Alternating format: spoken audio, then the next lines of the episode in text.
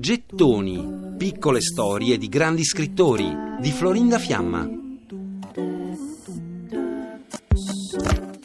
Una sera d'autunno del 1887, Anton Chekhov, 27enne, brillante autore di racconti umoristici e del racconto La steppa che Tolstoi aveva aggiudicato una delizia, assiste a una prima al teatro Kors di Mosca. Non gli piace e va a dirlo al direttore che gli risponde: Invece di criticare, perché non scrivete voi una commedia nuova? Ve la metto in scena. Il 10 ottobre del 1887 Anton Chekhov scrive Ivanov. Dice di averla scritto per caso. Ecco come. Dopo la conversazione a Kors, Chekhov va a dormire, gli viene l'idea per il soggetto e immediatamente lo butta giù. Poi impiega pochissimo per comporre il testo compiuto e scrive in una lettera a suo fratello. Ho scritto la pièce senza accorgermene, mi ha portato via dieci giorni. L'intreccio è complicato, ma non sciocco. Tutti gli atti si snodano dolcemente, tranquillamente, ma alla fine colpisco in faccia lo spettatore. Ho concentrato la mia energia su alcuni momenti forti e memorabili. Sono contento. Anche se la pièce non fosse buona, ho creato un personaggio che ha valore letterario.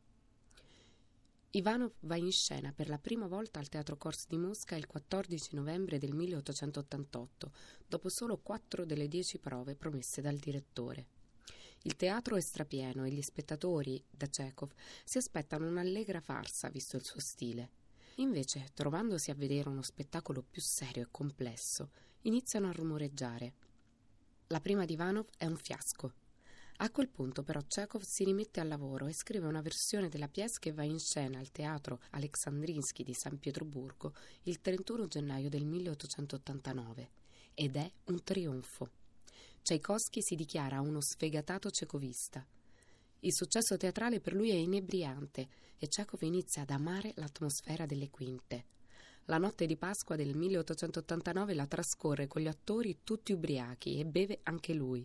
È il suo modo per svagarsi dalla sua famiglia, alla quale, come dice lui stesso, è abituato come a un bernoccolo sulla fronte o a una valigia.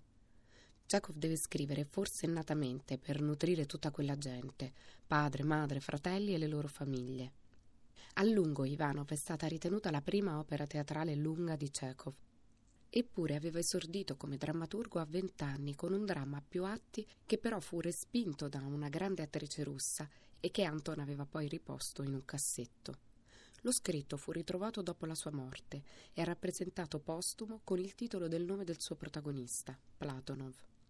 Anton Chekhov durante la sua vita scrive decine tra vaudeville, drammi e commedie, messi in scena con sempre più successo, anche grazie all'incontro con il regista Konstantin Stanislavski, un rapporto iniziato per la rappresentazione del Gabbiano, che dopo un primo fiasco viene riportato in scena nel 1898 da Stanislavski al Teatro dell'Arte di Mosca e ottiene un trionfo assoluto. Questa è una riflessione che Anton Chekhov scrive sui suoi personaggi. Perché dobbiamo portare a ogni costo sulla scena uomini stupidi o uomini che fanno gli intelligenti?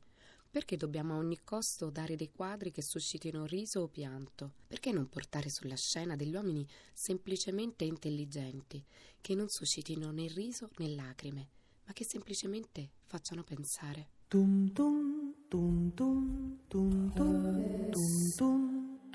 Per riascoltare e scaricare in podcast gettoni.rai.it